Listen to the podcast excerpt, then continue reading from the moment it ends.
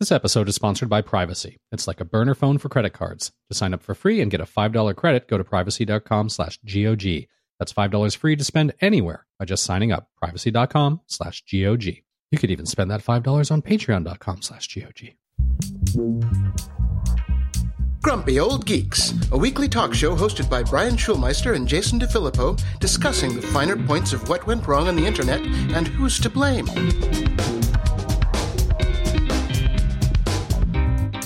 Welcome to Grumpy Old Geeks. I'm Jason DeFilippo. And I'm Brian Schulmeister. I have some Lyft stock watch news. Beep, beep, beep, beep, beep. How's that going? As of this morning, it is down to $58.36.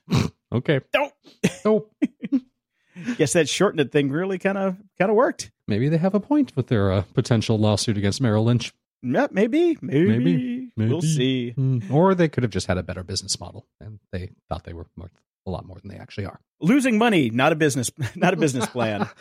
yes, not in my mind. No. Ah, but speaking of money, Jeff Bezos has come out and laid down the gauntlet with his other brethren in retail, saying, "Hey, we're paying fifteen dollar minimum wage. Your turn, bitches." I I suppose that's good. Um, I don't, you know, I don't know too many people that can get by. At least, certainly not in L.A. on fifteen bucks an hour. But uh, yeah, okay, yay. Well, well, not where we live, No, and not in a single family home. I, I guess you could live in a studio by yourself, maybe, yeah. somewhere out in Simi Valley or something. But that's good. Good. I'm glad he's using his clout and power to kind of push it forward a bit. Yeah, he said, Today I challenge our top retail competitors, you know who you are, to match our employee benefits and our $15 minimum wage. Do it! Better yet, go to $16 and throw the gauntlet back at us. It's a kind of competition that will benefit everyone. Well, I found a bit of e-scooter news this week. I, I kind of let you take that over uh, briefly, but uh, I'm back. Actually, this is thanks to uh, hat tip to a friend of the show, Mike, who sent me this uh, link from the Santa Monica Daily Press.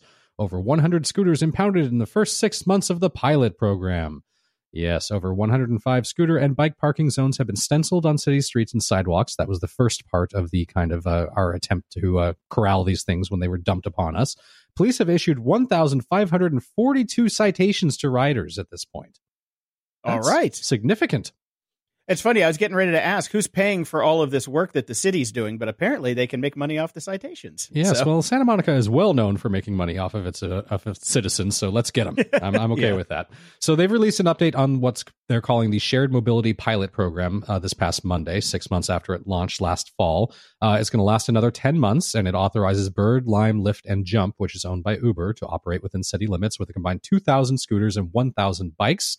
The city has impounded more than 100 unauthorized devices from other companies since last fall, so nobody's paying attention. yeah, people are trying to sneak in. Yeah. Yeah. Uh, so the initial phase of this program re- revolved around public education and signage about scooter safety, which we've seen, bus advertisements everywhere, pencil, painted stencil marking out no ride zones, which I take my bike over on the bike path every day as I dodge people on scooters because nobody's paying attention.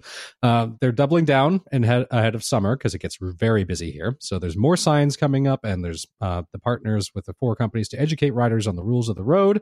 They've already installed 100 permanent signs indicating dismount zones downtown and in other areas, and 35 signs along the beach, beach path here. Uh, but uh, they're going to take it one step further now. The city is going to require that these four companies slow down devices in prohibitive areas instead of halting them completely so they don't just get dumped there. Um, they're going to have to go under one mile per hour so you can move your scooter out of the areas you're not supposed to be riding them. So we're getting some geofencing, which I'm happy about. I don't know if one mile an hour is really going to be the uh, the change you need to see in the world for people to stop piling up scooters. No, if, my, if my scooter all of a sudden started going one mile per hour, it's time for me to get off, and that's where it stays. Exactly. dump it, dump it, and go. Yeah. Uh, right now, they're working on developing incentives for riders to use parking zones and, and use the scooters legally. Uh, if the incentives don't work, and I'm betting you they will not, the city will then ask them to develop disincentives, citing uh, Breeze's bike share $1 charge for leaving a bike outside its station as an example, as it should be doing, and that money should be going to the city. Yeah, seriously. Yeah.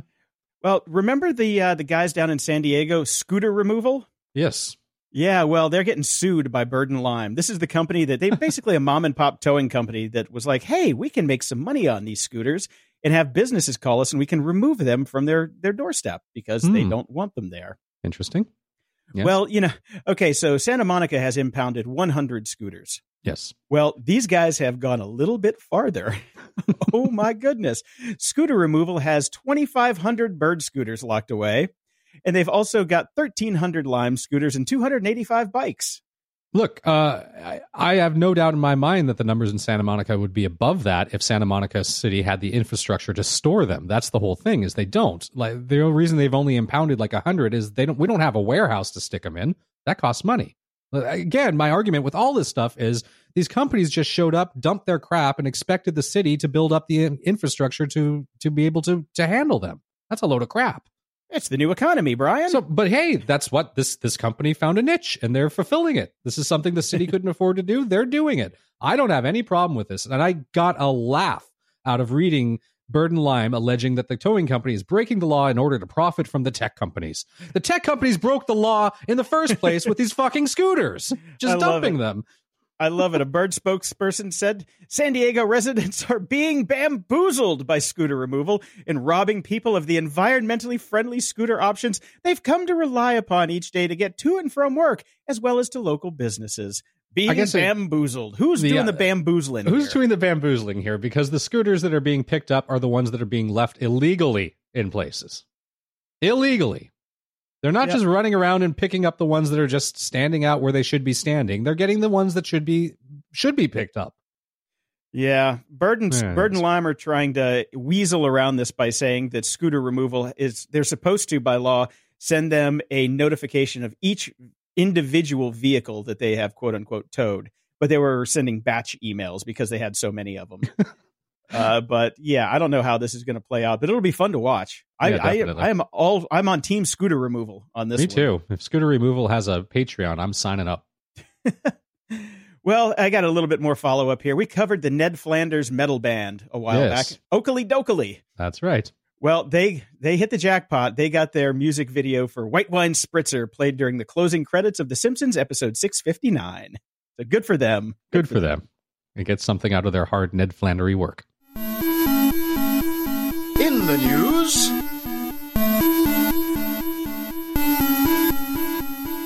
We have had a rash of uh, of tech employees um, banding together and saying, "No more, Mister Company that writes my paycheck. We don't want you to do this or that." And there's been some notable companies that have not uh, had this happen to them, Amazon being one of them. That has changed as of uh, this week an unprecedented move at Amazon. More than 3,500 of the company's corporate employees, not the warehouse people, corporate employees, signed their names to a letter published on Wednesday that urged Jeff Bezos to create a comprehensive climate change plan for the company, which would be nice considering sometimes I get 17 boxes the size of my house for a razor. or an SD card. Or an SD card. so yeah, I mean it's definitely going to mess with uh, with with their main strength, which is logistics. But uh, I think it's smart. It's something that they should be doing, especially because there's just no bigger company in the world right now. Full stop. Also, no bigger company in the world right now. Probably, you know, putting up more plastic boxes and paper cardboard boxes and all the little plastic packaging that's there to nestle that SD card in a box the size of a, a Prius and all that sort of stuff. So uh, good on them, and good on the employees for for bringing this to light and saying, "Hey, how about we do something about this?" Yeah, the thing though that they're that they say that, that they want a complete transition away from fossil fuels. Now, well, that's a little you, ridiculous. That's yeah, that's a little ridiculous. I don't know about you, but I don't know any solar powered 737s that are flying anymore, and uh, that would be a hell of a lot of electricity for their fleet to yes. uh, to go to. So we'll see what they can get out of it. But I guess you know you ask for the stars and you take the moon. That's right. You swing for the fences, right? And you hope you get a double. Yep. Seriously. Well, somebody who's going to hit a home run, unfortunately, which makes my stomach turn. Uh, Uber has filed for their IPO, mm-hmm. and Travis Kalanick is he stands to make about nine billion dollars off of that IPO. Yep. Yeah, that's that's kind of sickening.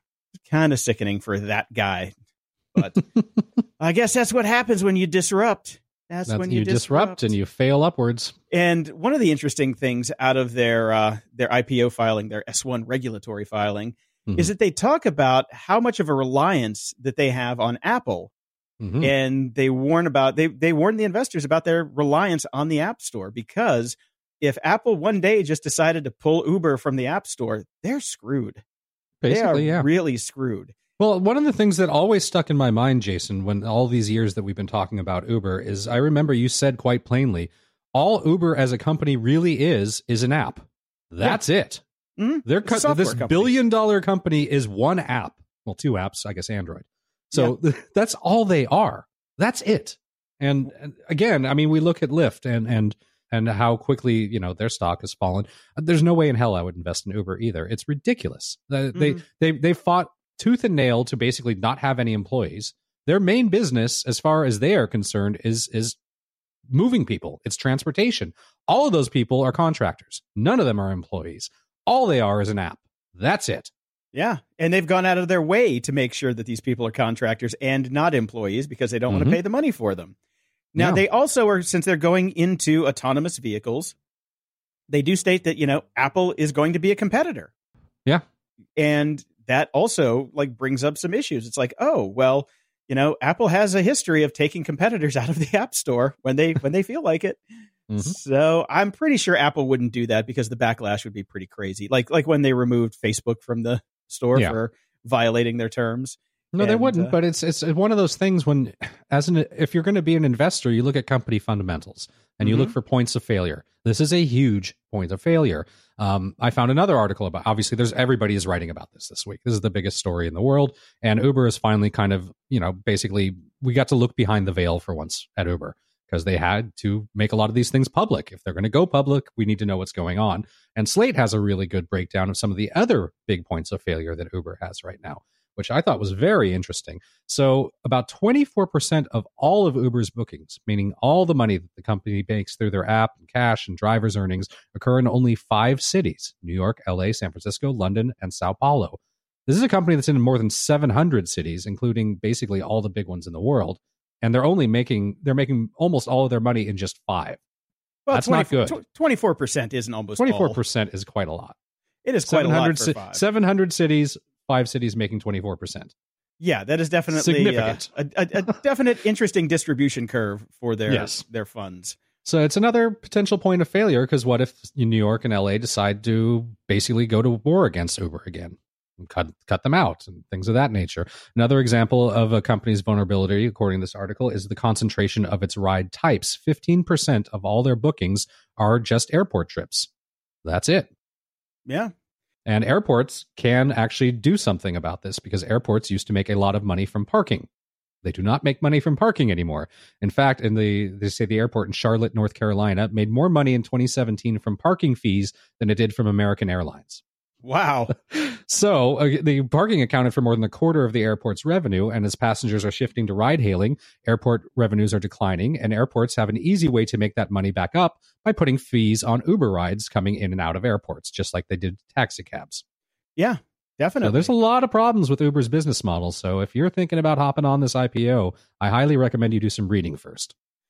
Yeah, definitely. Because uh, I wouldn't put my money there. Yeah. Now, you use Google Calendar, right? Yes, I do. Yes, I do as well. And I have it tied into my Apple stuff so I can see everything and use all the calendars quite well. I do not use Google Hangout. Do you? Oh, God, no. I don't want to yeah, see anybody well, apparently, sp- spammers have now figured out how to infiltrate both of these things, which is pretty impressive. Uh, I personally have not gotten any spam in my Google Calendar, but uh, people are starting to see it. It's showing up. The you know you start to get uh, events that you don't even remember scheduling, and you open it up, and it's of course a spam note saying you know whatever, send me money. Here's my information. I thought that was pretty interesting, and it's definitely happening with Hangouts as well. And of course, Google does not have the infrastructure put in there to block people that you don't know, which seems pretty, pretty simple to me. Yeah, that seems very simple, but yeah, but hmm. it's not there. Okay, I'm guessing with all the news coming out about this, it will be there. It'll soon. be there soon. yeah, somebody somebody's working on that right now. oh, that's interesting. And uh, finally, uh, not finally, but over at uh, we got a little bit more Bitcoin news because you know we love our Bitcoin. China wants to ban Bitcoin mining because it is seriously wasting resources. Uh, yeah, and yes. So they're trying to cut back on air pollution right now because they obviously have severe problems with that there. And now they're also taking an aim at cryptocurrency mining. The National Development and Reform Commission, the NDRC, not at all close to our NRDC, but you know, similar in letters. yes. Uh, has, they've unveiled a paper with a proposal to ban Bitcoin mining, saying it has seriously wasted resources. And I just love how all tech journalists are getting on the bandwagon of bashing on it here. In a typical Bitcoin mining operation, powerful banks of computers are dedicated to crunching out blockchain numbers that serve absolutely no purpose but have value because people think they do. Yep, that's pretty much it. well, that's I, yeah, that's cryptocurrency yeah. in, in a nutshell. Yeah. Nearly three quarters of cryptocurrencies are mined in China, generating anywhere up to 10 million tons of carbon dioxide, according to a research study in Nature Sustainability. So, yeah, they're going to try to uh, basically crack down on this, which will not help with the Bitcoin bit bros. No, it won't. Uh, we'll see how that kind of plays out. But, you know, it's China, so I can see them actually having you know the wherewithal to make a dent in this for sure. Yeah, I was about if there's any country in the world that can actually shut it down completely, they're the one. So. Yeah, yeah. Here we'd have to have debates and people mm-hmm. would be calling like trucking out the old spotted owl and shit like that. But uh, so sometimes there's just, points for autocracy. Yeah, seriously. Sometimes it's just like, uh, we say it so, so it is so. It is now so. Uh, LinkedIn is uh, trying to up their social media game. They're adding reactions. God. Yes, the career focused social network is introducing reactions that behave not so subtly like Facebook's, just with a decidedly business like flair. On top of liking and loving posts, you can celebrate to pat someone on the back for a new job, insightful when they've posted a nugget of wisdom, and curious when they get you thinking. Oh, why do people still use LinkedIn? I've Look, I, I, know there are a lot of people that do. Uh, people, a lot of people live and die and swear by LinkedIn, and they're very business connected, and it usually tends to be a lot of salespeople. So I get it, but why you would want to water it down and make it just silly like this is unbelievable to me. Uh, I did like the tagline of this article. Look at it this way, though: whenever they do show up, they'll give you an easy way to acknowledge someone's career update without having to write some generic platitudes. Yeah. Isn't doing a generic reaction basically even worse than a generic platitude? Yeah, at least then you had. It's you even know, less. yeah, at least you tried. You know, that makes no sense to me. It's it, it's even less generic, or it's more generic. It's even less meaningful just to give them a pat on the back instead of writing something. Yeah, I like it when I get uh, LinkedIn mail, which I get every now and again. People, you know, it's like, "Hey, like the show," blah blah blah and there's a button in in the reply you can like type in a reply or there's a button that just says thanks, thanks. you just press the button that says thanks and goes goes about your merry way i use that button a lot i gotta say I actually haven't checked my LinkedIn in a while. I get a request every other day or so because uh, people that listen to the show actually want to follow us on LinkedIn for God knows why. I get about five to 10 a day because I'm also on Jordan's show, which has right. a, a, lot more people listening to it, unfortunately, than our show. Hmm. So I get them both. And uh, generally I just say yes because I'm never going to go back. And there's a thing now too where people will write a really nice, you know, reply or, you know, hey, I want to join your network, love the show, blah, blah, blah. And I write them back and I'm like, oh, cool, thanks. Where'd you find out about the show? Blah, blah, blah. Crickets. Nothing back. Yeah. Nothing back. Almost ever. It's like, mm. why bother? Why bother? You know? So I don't even bother replying anymore. I'm just like, accept. So I stop getting emails about it. That's about it. Uh, so I found this one today. Wing officially launches Australian drone delivery service. Okay. They're finally in business, which is right. kind of interesting. There's there are a couple cool videos in the uh, the article over at IEEE.org. And the thing looks cool. I got to say, it's pretty neat. And the, the yeah. airport that they have for them is kind of cool too. This is a pretty sparsely populated area, right? No, that's the problem. It's oh, not. okay. Yeah, these are a couple suburbs right north of Canberra, and there are it, it's like the birds. All right, I am going to set myself a Google alert right now for the first death that occurs from one falling out of the sky. yeah. the thing about this is the people. There are a lot of people who can't stand the noise. Oh yeah, they're loud. Hmm. Yeah. And it's a, it's a new type of noise, not one that we hear in nature that we're used to, and it, it's really pissing people off and triggering them. And yeah, Wing's response to the noise problem is it's a new noise that human ears aren't used to hearing at this point. That's basically what the company said addressing the problem. They said, you'll get used to it eventually. Oh, oh man. Yeah. yeah. This is Australia, right? So, you know, I wouldn't be surprised if these get taken out of the sky pretty soon by some yeah. pissed off locals. Yeah, they're sharpening up their boomerangs right now. but yeah, they're but they're cool things. They just really need to work on those engines to to quiet oh, them I mean, down. there was that story I did a couple shows back about that new uh, sound dampening technology that they found. They got to put that on the drones. Uh, we'll see. We'll see. But But you can the- have silent death from above. that would be. I would like silent, you know, hamburgers from above. That would be fine by me. you know, if I could, if I could just dial up some In-N-Out, and it would be here in six minutes from a drone. Count me in. I'm in on that too. Yeah, so I don't Now have to I'm sit hungry. the drive-through. Yeah, and uh, these drones, if you look at them, 14 engines on them, or motors, not really engines, but 14 motors. Wow, that's a lot. That's that's good. That's going to be loud. Yep. This episode is sponsored by Privacy.com. Privacy is the first payments product that keeps your personal information private while being even more convenient than using a regular credit card online. Privacy lets you generate a brand new Visa card number for every purchase you make online with one click with their browser extension or mobile app. It is so easy, you're just gonna your your head's gonna spin how easy this is. Look, we all buy stuff online more and more, and Privacy gives you a temp credit card for every site you buy from. Never forget to cancel subscriptions or trials ever again. That alone is worth the price of admission. And oh, yeah, the price of admission is free. They make their money the same way debit cards do with interchange fees paid by the merchants. You know how skeptical we are of free services here on Grumpy Old Geeks, and these guys actually have a business model to back it up, which gives them the GOG seal of approval. I actually reviewed this product when they first launched, and you know it's amazing. And we're not pimping them just because they pay us. I'm an actual customer and love what they're doing. So if you use a password manager, and we know you do because you listen to this show, you should definitely jump on the privacy.com bandwagon.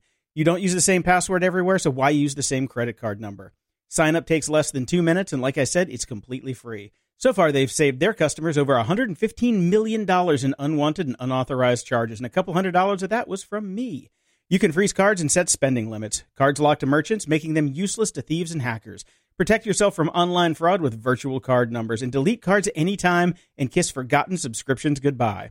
To sign up for free and get a $5 credit, just go to privacy.com slash GOG. That's $5 free to spend anywhere by just signing up. Privacy.com slash GOG. No brainer. Get on it now. Privacy.com slash GOG.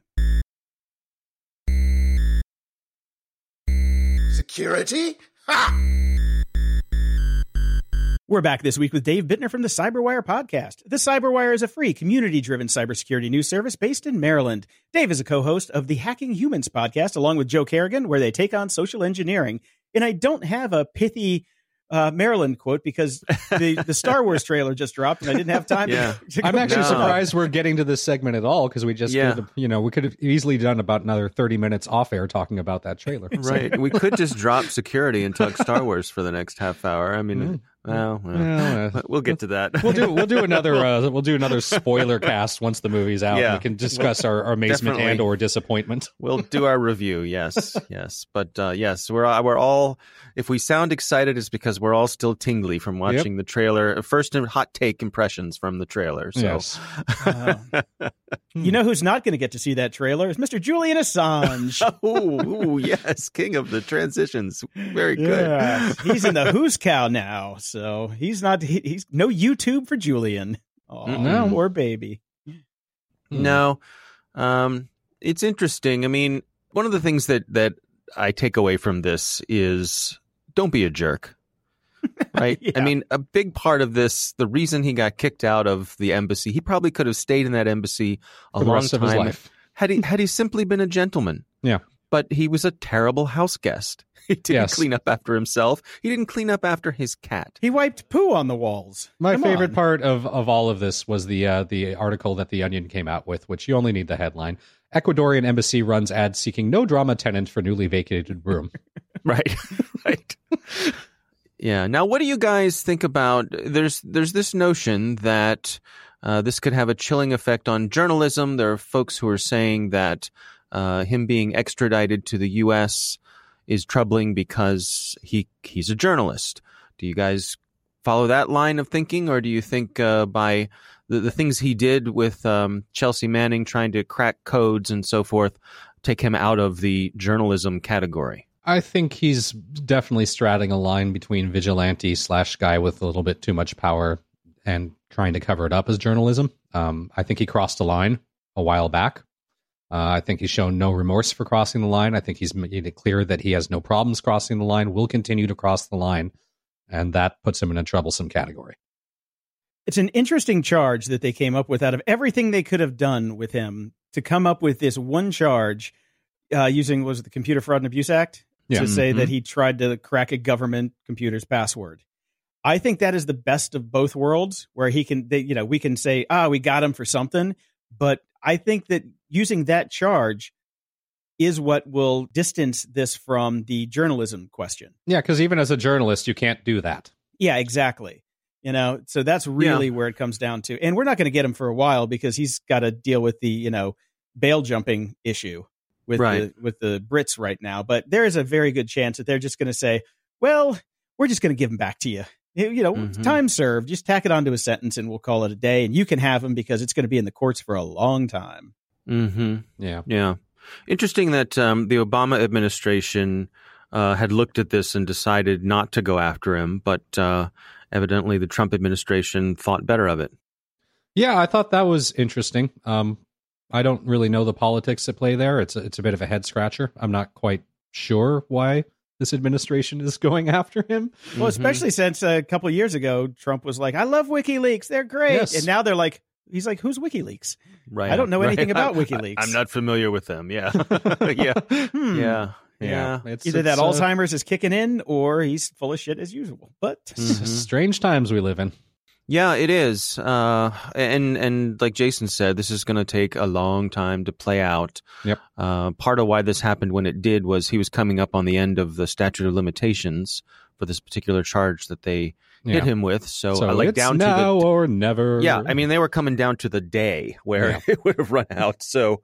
I suspect he probably knew it was coming. Also, uh, seems to really let go of his uh, grooming routine while he was there in the in the in the embassy. Uh, just really, uh, let- yeah, let I saw the let his hair photo and I just did not even realize that was him. the Yeah. video of him being carried out hogtied was just beautiful. I mean, it was just like I'm like, oh, wait, Look, that's we- his feet. They literally are carrying him out of that embassy. I think it's pretty clear we aren't particularly fans of him on this show.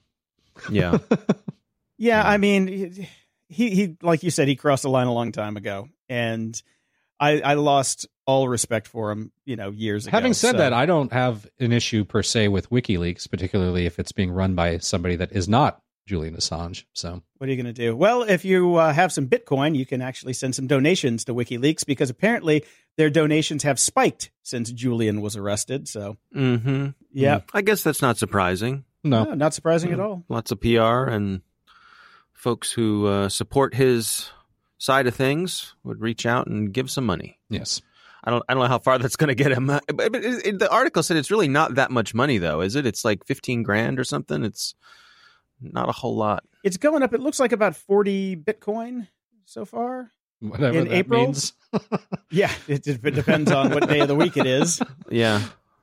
So, what's, Yeah. it, what's, what's Bitcoin trading at right now? Probably around two, three grand, I think.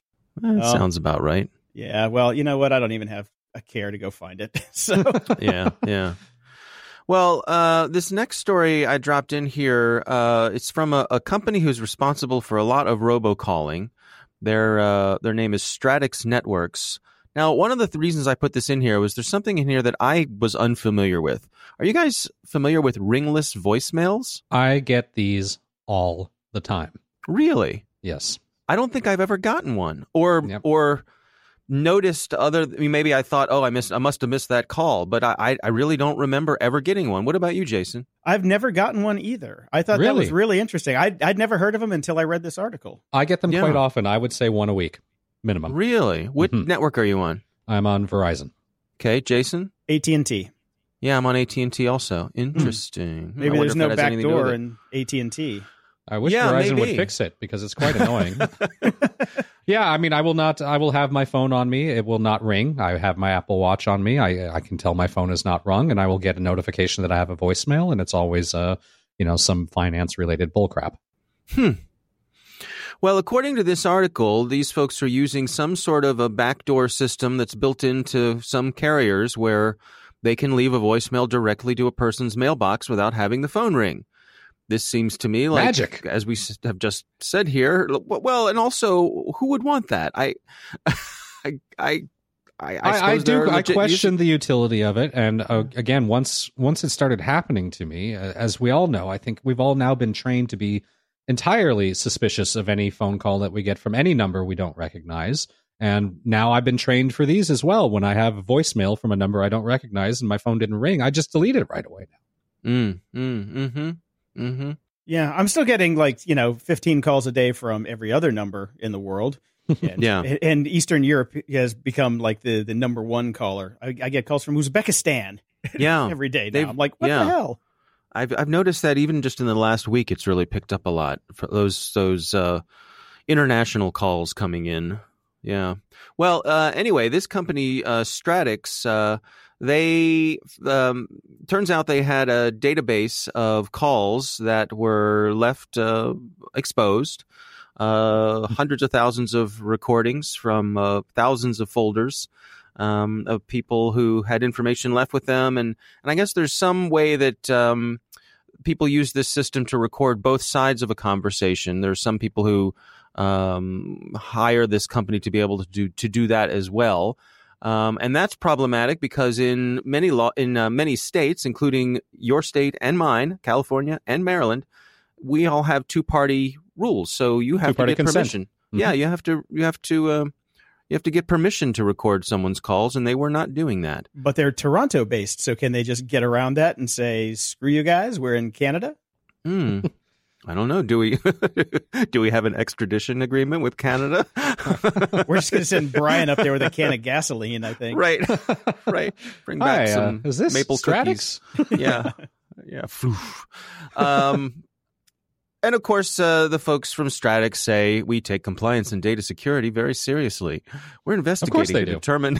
right. We're ethical douchebags. yeah yeah so um another another uh, big bucket of information left out there waving in the wind um i we're getting used to seeing well, probably one of those a week these days but again what was interesting to me about this one was this whole notion of uh ringless voicemails that was new to me Yep. Well, not new to me, so I'm glad I could uh, bring you guys up to speed on it. Yeah. But, uh, maybe I need to switch to AT and T. Except I actually like getting my phone calls.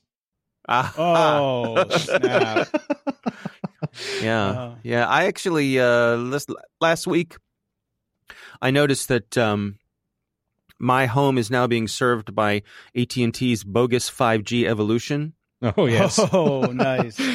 So there's a 5GE on my phone now. that is Um, not 5G at all. It is not 5G at all. However, just for for grins and giggles, I did a speed test on this 5G evolution. Any guesses for how fast it may have been? Half the speed of 4G? Mm, no, no.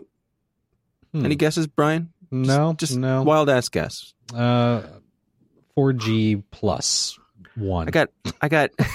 you guys are really going out on a limb here, aren't you? We're being realistic. wow. Yeah. I got 158 megabits per second download, Okay. Okay. which is pretty damn fast. What were you getting wireless- before? Well, I don't know. and that's the kind of studies we do here on Grumpy Old Geeks. Yes, I have no idea, but the, I will. All right, yes, you you you're fine to laugh at me. I deserve that, but um, Let's compare and contrast. This is fast. Yeah. What's the other? We have an orange. No Where's idea. the apple? No, no, ate it. no, no I can count a potato. yeah, yeah. So uh, downloads was about, or uh, uploads rather, were about 40 megabits per second. But th- I mean, that's It's good. That's good. That Yes. it, it ain't it ain't bad. Um, so I don't know what what is uh, something to expect on um, a regular 4G network. It could be, you know, I do have uh, uh, an up to date phone that's able to take advantage of whatever this thing that this 5G evolution is supposedly doing, which is just a a version of 4G that's a little bit better. Um, okay, but, so um, here for for the sake of science, I actually ran a speed test. science, I- science. I'm Go on, AT, I'm- I'm on AT and T with LTE, and I have three bars. So my download speed is 9.22, and my upload is 4.54. That's megabits per second, not megabytes. Mm-hmm. So mine would be faster then. Yes, it would be. by an order of magnitude. Yeah. Yes, that is impressive. So- then. So Yeah, I course, kind of felt there's there's an ad that came up on my speed test app that says uh, only 5G only on Android for the Qualcomm Snapdragon chip because they're the only ones that have a 5G chip. So Mhm, there you mhm. go. I did see uh, somebody did the first 5G test in the past week or so with a real phone and with a real 5G tower, and they got something like something insane, like 800 megabits per second. That would be Um, nice. And of course, they're the only person on in the world on the network right now. yeah, that's so- why they can get it because they're the only Yeah. one using it. Yeah, but That Skype sort of- call was the clearest ever. right to myself. Right, right. But uh, you know, uh, I guess it shows that uh, what's theoretically possible. Anyway, I digress. What else do we have this week? Well, a Symantec study of more than 1,500 hotels found that 67% of them were unwittingly leaking guests' personal information. These hotels are all over the place, spread across 54 countries, including the US, Canada, and some in the EU, despite strict GDPR protections, and they ran in quality from two star motels to five star beach resorts. The main issue involved booking confirmation emails. Uh, many of these messages include an active link that directs to a separate website where guests can access their reservations without having to log in again. The booking code and the guest email are often in the URL itself, which in and of itself isn't a big deal. But like many businesses, hotels share your personal data with third parties. Course, they do, meaning that your booking code and email are visible to them as well. And they would only need access to that in order to find your address, full name, cell phone number, passport number, and all other highly sensitive information. Awesome. Mm-hmm. Yeah, it's interesting. Uh, hospitality seems to lag behind a lot of different industry verticals when it comes to this security stuff. Yeah, it's not really part of their. They don't think of it as part of their expenses, right? They've got enough Right. that they're dealing with, and and you know, it's just a, it's just a code to confirm you're staying here, right? What's the Mhm. big deal? We don't need any security here. And I suppose I'm, I'm just trying to think what the consequences for them are. Obviously, you got reputational stuff. Um, uh, what was it? Was it Marriott got hit when with the Star Wars? Star Wars. Got stuck on Star Wars. Starwood. Yes. Big difference. Uh, Star. Yes. Star- Starwood is the Star Wars porn. Yeah, Starwood. very nice, very nice. I'm half step behind today. when Starwood, so I think it was Marriott acquired Starwood, and after the acquisition, discovered that there had been a, a data leak, so they took the hit for that. So there are those kinds of things, but it's not like in finance where if your securities lack, somebody takes your money. yes. this is just more data leaking. Mm-hmm. Speaking of data leaking, let's talk about. Oh wait, I, I have one here in the in the studio now. Let's talk about your Amazon Echo. Uh, I just I just plugged it back in today. I don't I don't want to disturb the lady in the tube Mm-hmm. uh, because now I know that Amazon workers are actually listening to the things that I say. And Are uh, we surprised by this? Uh, I'm not. Not really. not. No, not No. at all. Okay. Not one bit. Interesting. There's some interesting bits in here where some of the people say that they are doing over a hundred transcriptions a day where the trigger word was not said or just activated on its own. Mm-hmm. That That's is interesting. disturbing. Yeah, yeah. And I've had a few occasions of that myself where I, I would see it light up and then I would say, I don't understand what you're saying, Dave, or whatever mm-hmm. it does. And and I was like, I had to think back and I was like, did I say anything that sounded like the trigger word? And usually it's no, not even close, but mistakes do happen. Yeah, Now, I- and the funny one with was me too. I have I used to have one of the dots next to my bed in my bedroom, Mhm. Yeah. which is where the bed is. So I guess that's And, where and it is. bedroom. Yep. yeah. Yeah. All right, we're following Uh, you. We're we're we're all- we're coming along. This Yep. this All five right. G brains thing is going great today. Yeah. yeah. Oh, so mine would be triggered, and and you're gonna laugh at this one when Bam Bam would snore.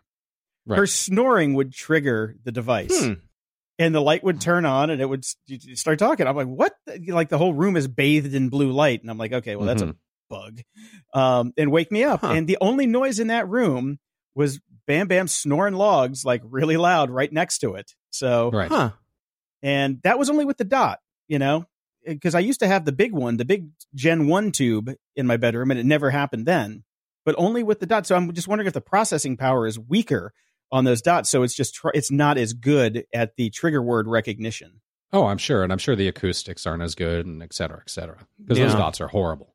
Yeah. Yeah. I've got a couple of them and they're sitting in a drawer now. I never use them.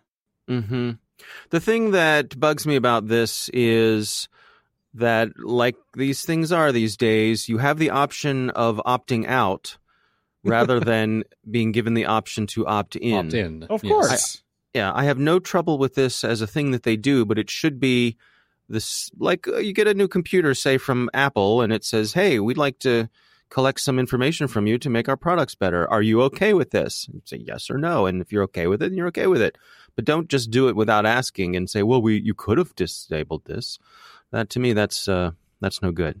But Yeah. we also have just the standard statement, and I just feel the need to repeat it from them because why not? I think we should do this every time now. We take the security and privacy of our customers' personal information seriously, an Amazon spokesperson said in an emailed statement. Of Yeah. course they do. I- How much does this bug you guys though? Does I, I this doesn't really I guess because I'm not surprised by it. The notion of people halfway halfway around the world listening to little clips of info cl- clips of audio Mhm. to and these people have got to be bored out of their gourds, right? If this is what you're doing for 8 hours a day. Yes. Um I don't know. I I I, I'm bothered, but not. yeah. Does that make any sense? Like the I- the yeah, idea of it is yeah. disturbing, but it's so commonplace now, and it's just. I'm asking for directions. I'm asking what time a store opens. I'm asking about the weather. I'm asking how badly the Orioles just got beat. Mhm. What you know? Sorry, what? uh, so for me, I'm not doing, but but I guess the concern is where this stuff is headed and where it's going because we spent a lot of time on the show talking about uh, how they're moving into the health arenas and and Mhm. people are starting to use it for more sensitive information than they ever used to. And you know um yeah where's all this machine learning and ai why why it's it's always people we always it's know never it's people. machine learning and ai it's always people Yeah, we, we Well- that's that's a given nowadays. But I'm thinking about you know the drunk, lonely people who are trying to have conversations with the Echo in the middle of the night because they got nobody else with them, nobody else Right. around, and right. you know I can I you can see a script coming out of this where some poor guy in in the Philippines falls in love with some woman that he's got to transcribe who's you know lonely and sad and is sitting in her wasn't that apartment in that Manhattan. stupid movie her Uh, kind of. yeah Kind of. Mhm. yeah But- Mhm. you know it's just one of those things where like people use these for off-brand purposes sometimes and I, I love that turn of phrase. That's Yeah. good. Off brand and fresh talent I mean, there was that story. Oh gosh, it's probably been a couple years ago now. About uh, I think it was a an autistic child who relied on Siri um, because she had infinite patience. He could ask her all the questions he wanted to, and so it was really soothing for him and and kept him from. god i need dr- this for my toddler Well, exactly. It kept him from driving the rest of his family nuts. Uh, so it worked out for everybody. It was really very helpful for him. interesting I'm, i don't Yeah. remember that story but that's that's really nice Yeah. that is nice except Yeah. for the fact that it you know there are reams and reams of data of this child now being monitored by a human Right. yeah it's i just don't really I, I just z z was it? Zfg is pretty much where i where i land on yeah for one. me it's okay. Is, is it not being is it not being stored? Is it not being filed away under my personal account name somewhere? Is it Uh, not being got your you know, on that's it yeah it's that's got your the, id that's the that's the concern more than more than some really bored employee just having to listen to it to check in to see how things are going I mean, Mhm. you know they're they're storing everything because you just look at your app and it has a history of everything you've said to it, so it's going somewhere. That's yeah that's a given. i just i'm hoping it's being deleted after certain time periods but i'm sure it's not yeah, and honestly, it's like okay, if you want to sit there and retranslate, buy toilet paper, that's fine. I'm I'm okay, but just don't Yeah, don't use again, it it- don't use it off brand. the concern is as these things become more more more and more a part of our everyday lives it's it's going to be more than just us ordering toilet paper Mhm. Yeah. Echo, where's the li- where's the nearest hooker? You know, you know that there are some frat boys that say that, and in the future, could they get profiled for that in some kind of Me Too sting? And how's that going to come back to them? There's all sorts of ways that you can dystopianize this, but then Oh, you can also just look at the fact that they're just trying to make the service better, and they really don't care about that. There was Yeah. some bits in this article that were disturbing, where they some people thought they heard sexual assaults happening, and when Right. that happens, you know, can they call the the supervisor to call the police and get them involved? What really are the processes there when they do hear something illegal happening? Yeah. That's What that's are their one of the obligations? yeah, yeah. What what are their obligations? Especially since, like they say that you know this data collection and what they're doing with it is not in the terms of service. So Hmm. it's it's a little it's a little slippery slopey, but uh, I I see that this there's a need for them to make this thing better. But yes, not being opted in by default, I think would fix 99.999% of those problems. Mhm. Yes. Yeah. They're wearing us down. It's how they wear us down. Mm-hmm. Well, Activision is wearing down their employees because they're tracking when they're getting busy. Oh, yeah. Are they? Are they though? Are they really? I fucking called this. Oh, yeah. I said this was going to happen. I've been screaming about this for a year. I thought we were at least a year or two away from this happening. So Uh. thank you, tech companies, for not disappointing me. Okay. okay. Yep. Well, well, I don't. I don't take know it away, the- Brian. You can you can take this one, Brian. All right. Well, we've we as soon as I started hearing about this about uh, healthcare companies offering uh, incentives for people to use their their apps and their their Fitbit gadgets and all of that information being funneled straight to the healthcare providers. But don't worry, we're going to give you a one dollar gift card in exchange for you doing this, or we'll take a little percentage off your premium in exchange for doing this. I was like, don't fucking do it. Don't fucking do it. And what are people doing? They're fucking doing it. And what's happening? They're getting fucking tracked by them. Well, they're fucking. Yes, fucking. It's more things than just that. Obviously, in this particular Yes. story, that's that's that's you know this is the glossed up, sexy version of the story. It's the, it's But the, this click, is it's the bad. clickbait This version. is very very bad. I'm pissed. Clearly. now, Brian, Clearly. Brian, I, I would like you to explain why it's bad to our to our oh. faithful listeners All right, who might be just be go. I tuning li- in for I the like first this. time. I like this particular sentence in the story. Uh, the Washington Post this week reported Activision Blizzard has been using various apps to track its employees' health data, including their pregnancies and sexual activity, by receiving, air quotes, anonymized data from health apps the employees are in no way absolutely not compelled to use. But don't worry, they're properly compensating these industrious workers by offering them a $1 per day in gift certificate cards. Mm-hmm. So the report detailed data collected by pregnancy tracking apps, specifically Ovia. Ovia's main claim to fame is its algorithm, with help, which helps its users figure out the best times to conceive a child based on their menstrual cycles. Now, we do not have a long history in this com- in this country of companies penalizing women for getting pregnant, don't we? We do. Oh, okay, interesting. We do. So I wonder why a company would want an app that lets them know when their employees are trying to get pregnant. hmm Well, a couple things here. Uh, they said that uh, the company saves twelve hundred dollars a year per employee. Mhm. So they're making out on this. Yeah, because they're only paying out three hundred, or not even. They're not paying out three hundred sixty-five dollars. I'm sure they're probably paying Mhm. you know five day work week. So they only you only get paid when they track you while you're at the job. Right. Yes, although But the that's tracking not true. continues. Yep. Well, and I, I saw another it was an- another article. I'm not sure that it was exactly about this story, but it was making the point that with some of these tracking things, particularly particularly if you're tracking pregnancies in a average size office, office it's not going to be difficult to de-anonymize the data based on No. who's pregnant and who's not because there aren't that many at any given time. Yes. Easy to do the math on that to backtrace who's who. Yeah. Yeah. Yeah. I don't I I'm not I'm not as wound up about this as uh you are, Brian, clearly. Um I, I think I'm wound up about this in the same way that I, I'm not wound up about the previous story about the Amazon Echo, but I can see I can see the writing on the wall. I can see the slippery slope, and I can mhm. see this no longer being opt opt in. I can see this being if you want to work for us or if you want health insurance through us, we're not just going to give you an incentive anymore. You have to do this. right. That's Right. where I get pissed. Yeah. Yeah. Well, I suppose we could I mean there's the larger And then again, story this is of wearing us down, right? Yeah. This is how they get us. Yeah. This is how they make us feel comfortable with it. This is how it starts. And then next thing you know, it's not an option anymore. but this is the larger the big picture here is decoupling health insurance from companies cuz Yes. that that needs to be done i i think um and uh, i don't know do we need a um this is sort of a pre-existing conditions kind of thing in a way that we, if you, you can't do we need regulations that preclude healthcare providers or health insurance providers from this sort of tracking Yeah. or not I think we would. So I think Yeah. we do.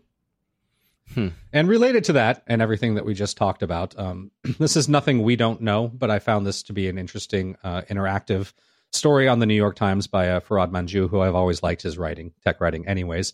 Uh, and it's uh, it's called "It's Time to Panic About Privacy." And if you click through the scrolls, much like a PowerPoint, uh, everything that we always talk about is in here.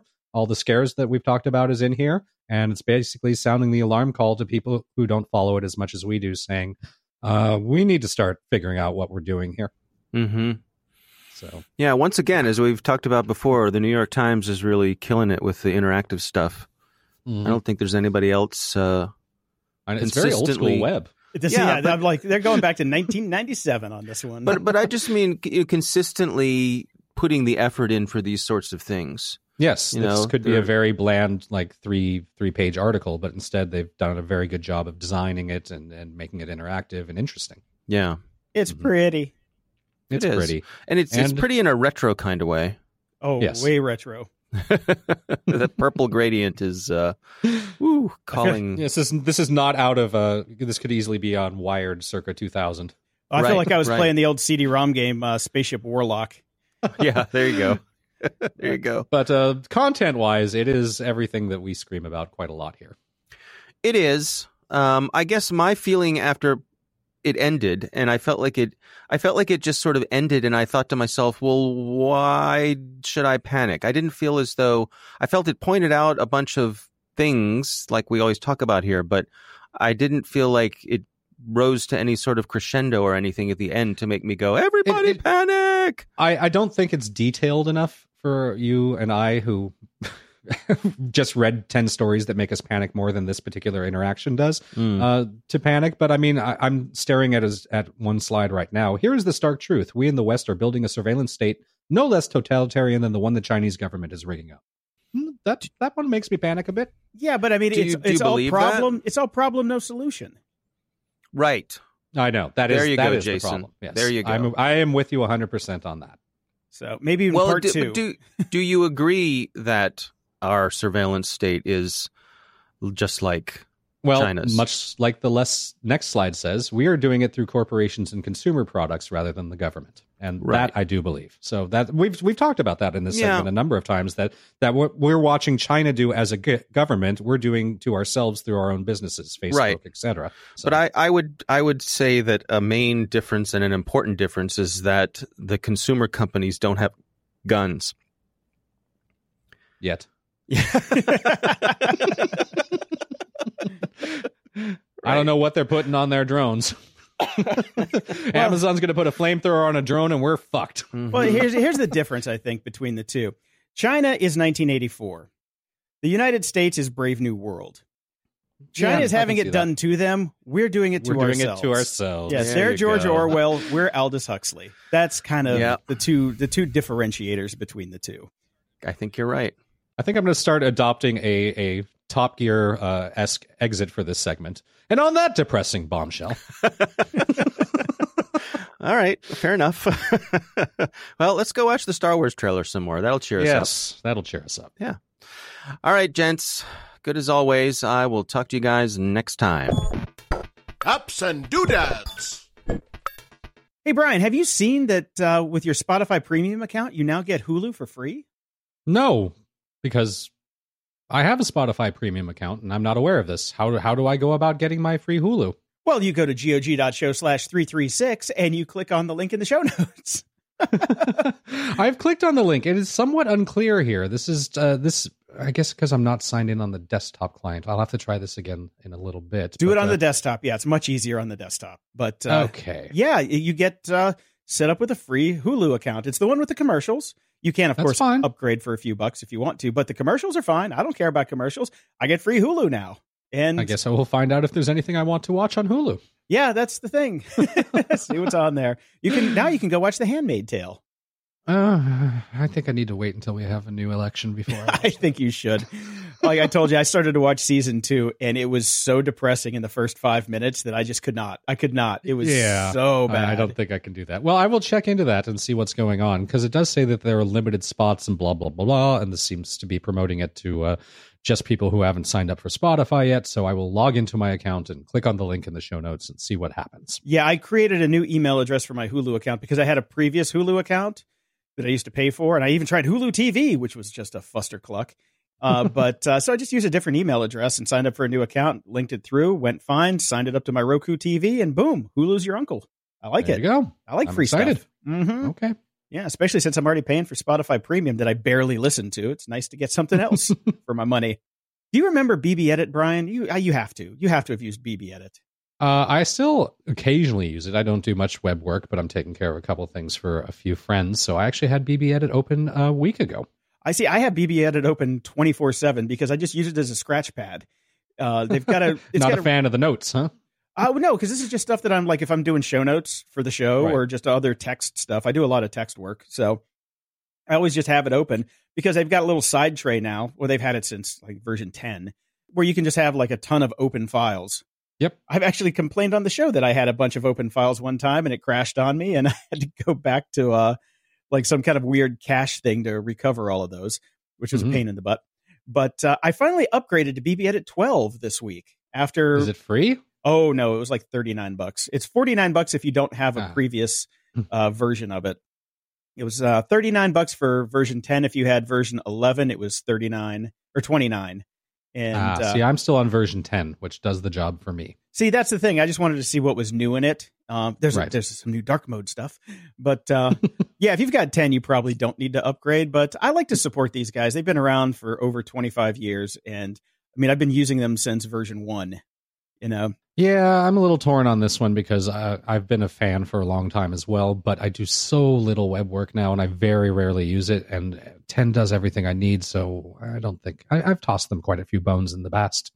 Yeah, yeah. I just want them to stick around because I do I do rely on them for a lot of stuff because there are a lot of macros and things that I use in there for just formatting different text files. I don't do web work anymore, but Right. for a lot of just the little basic stuff that I do, it's it's still fine. It's still totally fine. And uh, like I said, I like to support them. So Excellent. yeah, and they still have the uh the same tagline. BB, or uh, bare bones, it doesn't suck. That's right. They just added the registered trademark after for, after a while. I remember when I was running Spew, my first website from 1994. They had a little promo going where if you put a powered by BB edit bug on oh, your, I on your remember website, that. you got a free Yes. T-shirt. do you lo- have the shirt still? Oh God, I wish I did, but it would probably be dust by now. But it was a great T-shirt. I wore it for like five years. It was awesome. But the new ones, they they changed the T-shirts. I looked at it. I'm like, oh, maybe I can get a, a, a new T-shirt just to have a little BB edit shirt. But what they did was, uh, because the old tagline was "It doesn't suck," but now they put in a little carrot and said "still" in it, and it's just not the Boo. same. I want the classic. The I want same. the yeah. This is like the 25th anniversary shirt. So, guys over at Bare Bones, if you're listening to the show, yeah, right. Uh, Bring back some classic bring, merch. bring back the old ones. And uh, I want to talk about Clean My Mac 10 or X, whichever one, X. whichever one you now, call it. I, I was saw you put this in the show note. I have Clean My Mac 3 and I went to update. And it yes. says there's no new updates. I have the most recent release. no, you don't. No. Well, It's almost- it's their completely- program's telling me I do. You know what probably happened? It came up with an update one time and you closed it because it was a paid upgrade. They don't show it again if you if you dismiss it once. Ah, They'll show you the because it's really nice. They don't nag you about it. It says, that "Hey, is nice. it, this is a paid upgrade. If you'd like to, you can, but if not, ignore this." And then it never shows up again.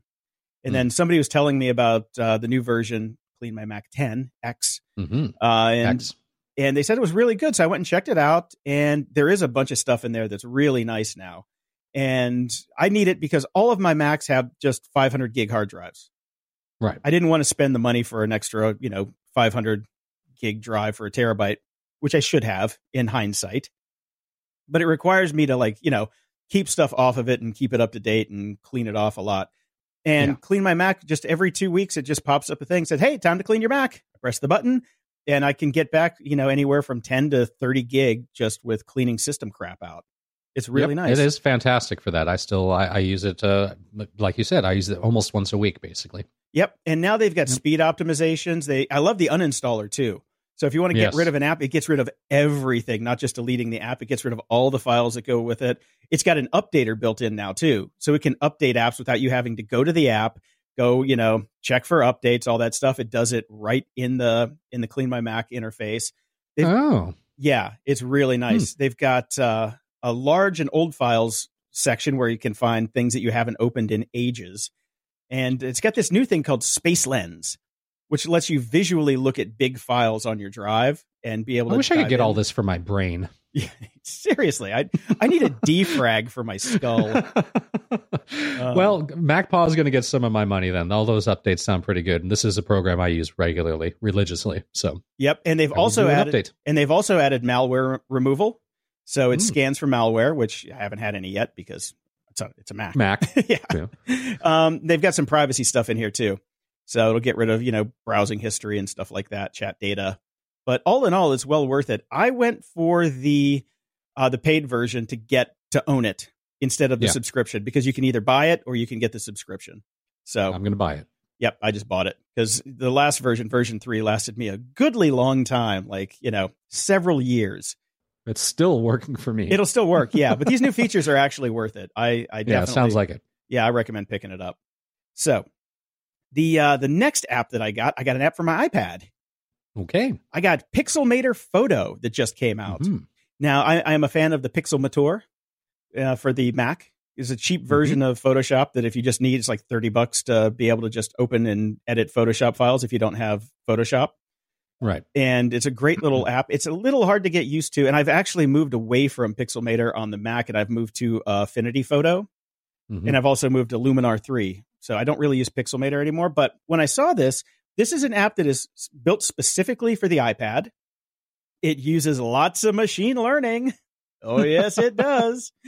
Uh, it, it uses the core ML framework inside of iOS. And it, for doing just photo retouching on your iPad, it's so cool. I was playing with it this morning and they have some things in there, like their repair tool is unbelievable. You can just basically draw on a on a piece of the photo and get rid of just massive things. Like the first time I tried it, I had a picture of me up. I was I was doing one of my profile photos that I needed to put on another site. I'm like, oh, let me try this, and I I hit the repair tool and just dragged it across my eyes, my nose, and my mouth, and it completely removed them and gave me a clean slate, so I can put anybody's face on there that I want but all in all, it's really cool and it supports raw images too. So if you have a bunch of raw images from your regular camera, like say in Dropbox, you can open them up in this and edit them there and then save them locally and then post them to Instagram if you want to do stuff like that. It's a it's like a really nice raw editor. I feel like such a dinosaur still using Photoshop.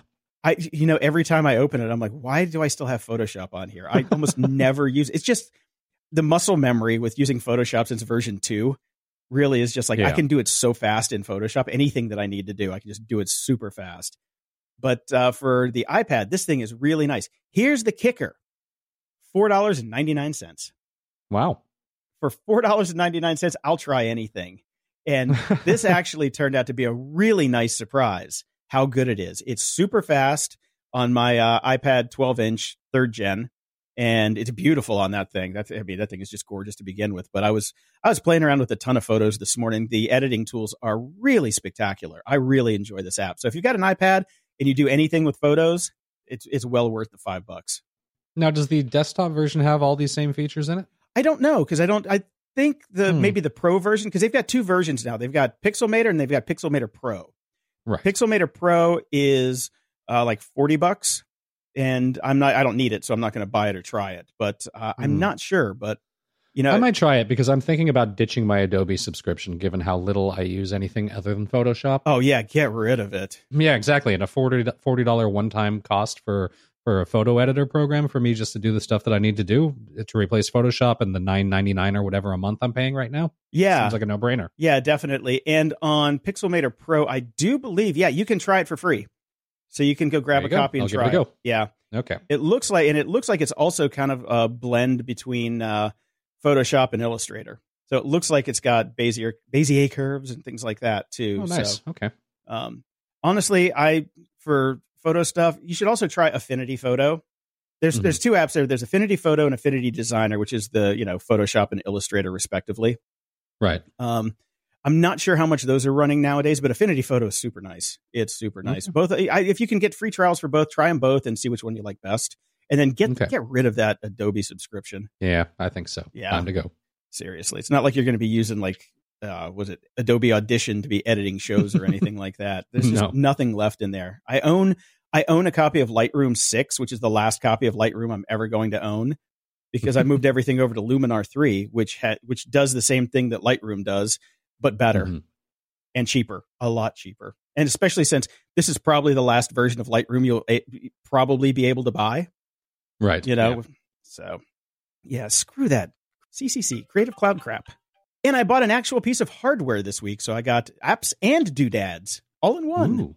I got the APC UPS battery backup and surge protector with AVR 1500 VA APC Backups Pro BX1500M. Nice. yeah, this is my second uh, APC UPS. I've got I've got kind of the older version of it as well, and I had a smaller one that died on me, so I had to replace it because I need two UP, UPSs here. Yeah. because I I with all this gear, when the power goes down, I need to be able to keep everything powered for at least a while. Yes. And I've got another one of the same thing in the house that powers the router. So when the power goes out in the neighborhood, because we've got summer coming and California blackouts and brownouts are a thing, that uh, I need to always have these, and they're they're affordable. I recommend everybody get one of these, at least one of these for your house. It's one hundred and fifty eight ninety nine right now with Prime shipping, and they're great. They're great. They and especially if you live in earthquake country like here, as soon as you Yes. can, shut everything down, unplug it, and leave it uh, juiced. Because if you're out of power for a couple days in an earthquake, that can charge everybody's cell phone like on the block for a long, long time. Good point. Yep. So I highly recommend everybody get one of these. Now, uh, finally, I have a hat tip to Quantum Leap over on Twitter. He sent me a note saying that Reeder 3 for iOS updated a few days after my last rant about them being broken on my iPad 12 inch. And I went Right. back this morning and re downloaded it because I'd moved everything over to Feedly, which I was enjoying. And sure enough, they have actually updated the iOS app so it works on the new iPad 12 inches. So There you go. I, I think I'm going to stick with Feedly though. I've kind of got my got my my moves down with you got it your groove on. Yeah. Yeah. and it's it i can see more headlines in one easy chunk than on Reeder so i think i might be sticking with feedly so they may have screwed themselves on that one but uh yeah it, it does work again though so if uh, you want to check it out check it out it, the link will be in the show notes gog.show slash 336 Brick a brick. Now, sometimes even doing two shows a week uh, means that we are woefully out of date from something that's already hit the zeitgeist. We can talk about the first ever photo of a black hole, but everybody's talked about it. It's cool, although technically it's not a photo of a black hole because you can't take a photo of nothing. But it's a photo of orange stuff around the black hole. kind of looks like an orange donut. Boing Boing had a very funny photo of Homer Simpson holding it. It was quite cute. But, uh, you know, proves they exist. Very cool. Science for the win. science for the win and i was seeing some versions of it today that were like the zoomed out version that look even cooler than the zoomed in version Right. Mhm. definitely worth checking those out. And in more space news, because this is uh, space bric-a-brac this week, uh, it turns out space is hard. And uh, you think? yes, space is hard. Israel's first privately funded moonlander didn't quite make it. Well, it made it to the moon, but it didn't quite make it down safely. So there, uh, it was it was sad that it didn't quite make it, but it did do a quick selfie, 13 miles up before it uh, took a nosedive. But uh, hopefully they'll try again. They got close. More space. I want Britain to try to go back to Mars too. The Beagle, I believe it was, that didn't quite make it. I think the more the merrier. The more the merrier. That's right. Let's get out there. Let's let's spread our junk all over the cosmos. exactly. we put our junk everywhere. That's right. And there was a lot of news about the uh, the twin study from NASA this week on uh, Scott Kelly and his twin brother. Where Yes. and some some bad news coming out of this one for people who are going to be in space for a long time. It ain't good for us. No, it's really not looking good. Uh, radiation, not good. Yeah. 48 times more radiation than he would have been subjected to on Earth in his 340 days aboard the space station. So high, like higher risk of cancer because there are genetic mutations that are present. And even after he got home, they stuck. Not good. The other really bad one, uh, he did worse on cognitive tests six months after landing, and he's not getting any better. So Right. That could be there are a couple of factors that could be at play there. It could just be he's not that motivated anymore to give crap. he's like, I'm home, screw it. And one of the really weird ones though was um, his telomeres actually grew longer when he was in space. And as you age, your telomeres get shorter. And that's Huh. really what is, you know, that's your your age gauge. Yeah, that's the thing that basically starts to shut you down. Yeah. And Mhm. that's really interesting that his telomeres grew. So I want to figure out what that is. You can live with cancer for a long time. Yeah, seriously. so uh, we've got a couple links in the show notes about uh, about that whole thing, and one of one interesting one on the Verge is like it talks about how a big of a logistical nightmare it was to get the blood back to Earth in in the time Right. frame. It's pretty cool stuff though. And I got some flying car news. University of Michigan and Ford have published a study indicating that electric flying cars wouldn't be as environmentally sustainable as cars for commutes less than 22 miles. Right. So you're not going to be hopping down to the mall in your flying car anytime soon. Now, Didn't think so. yeah, well, since flying cars still don't actually exist, but they do say that after the 22 mile mark, actually they do gain in efficiency. Oh, that's cool. Yeah, and that's at cruising speeds of 150 miles an hour. So 22 mile trip at 150, you're going to get there pretty quick. You get there about 10 minutes. That's or pretty quick. Eight minutes, something like Yeah. that. But uh, it's interesting that they're they're checking this stuff out because by the time the cars actually get here, you know, they might actually be more efficient as it goes, or might be working from because they're they're basing these on electricity. That these Right. flying cars are going to be electric, and they talk about how greenhouse gases and all. They they, they had a pretty interesting model on how it works. But uh, yeah, so far it's not looking good for short hop flying cars. At least if you care about the environment. If you don't give a shit, then fly away, dude. Fly away. Just don't work at Amazon. Excellent. You can't fly to Amazon. Don't work at Amazon. Yeah. And this story just stuck in my mind because I thought of uh, the good old GOG Clash Royale group that you've got going. Yes. Uh, this is based more on Battle Royale, but it did stick in my mind anyways. A millionaire is looking for someone to help them design a 100 person Battle Royale inspired event to take place on a private island. So if any of you out there used to build your uh, own little uh, attack vectors in Doom or all those other games or your own levels, maybe there's the job for you. Um, Hush Hush, which is a website I love how they deci- described it here. A website designed to come up with creative ways to part millionaires from their money, selling things like high end village tables, private jets, and islands. They say they were approached by a customer who was on the lookout for a private event island for help in setting up the championship. They will be handling registrations for the event when the time comes. Contestants will be provided with airsoft guns, ammo, and touch sensitive body armor for a three day event. The last person standing will win a 100,000 pound jackpot. So, as the event is currently planned, the event is attended the last three days with 12 hours of competition each day. Competitors will then camp for the night. Food, camping gear, and all the necessary equipment will be provided. So, as this uh, article says, let's run down the list together. Anonymous Millionaire, Private Island, Last Person Standing Contest. Surely we've seen enough films to know how this is going to turn out.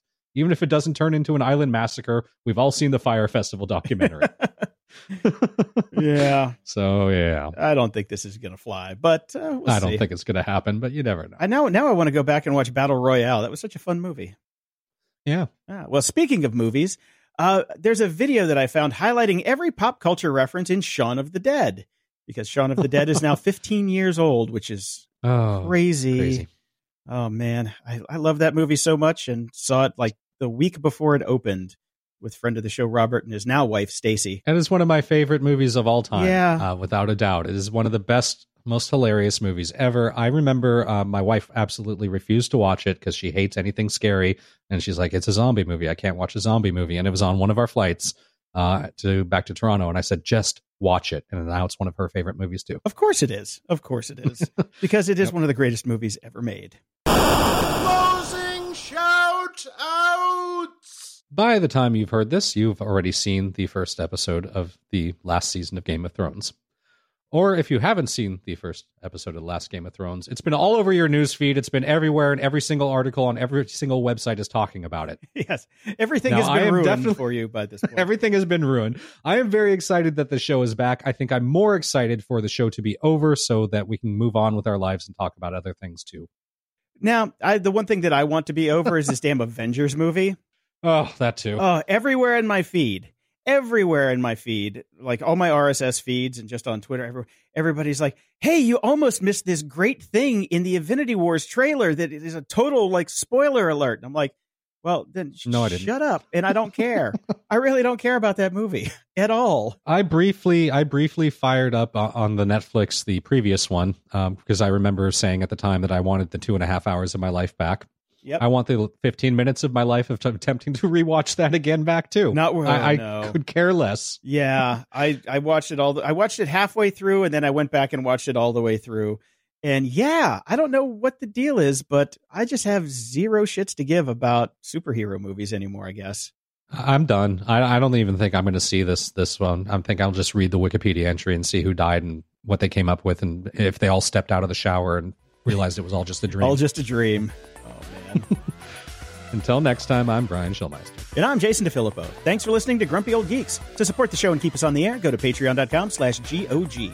Toss us a buck a month and we'll love you forever. If you'd like to give a one-time or recurring donation, go to GOG.show and click the PayPal button in the sidebar. And if you're listening to the show on the Overcast player for iOS, keep clicking those damn stars. The Accidental Tech Podcast is still winning, the lazy bastards. Show notes for this episode are at gog.show slash 336. From there, you can find links to old episodes, leave feedback, ask questions, and get links to stuff we like. Stay grumpy. How's that for a slice of fried gold? Yeah, boy!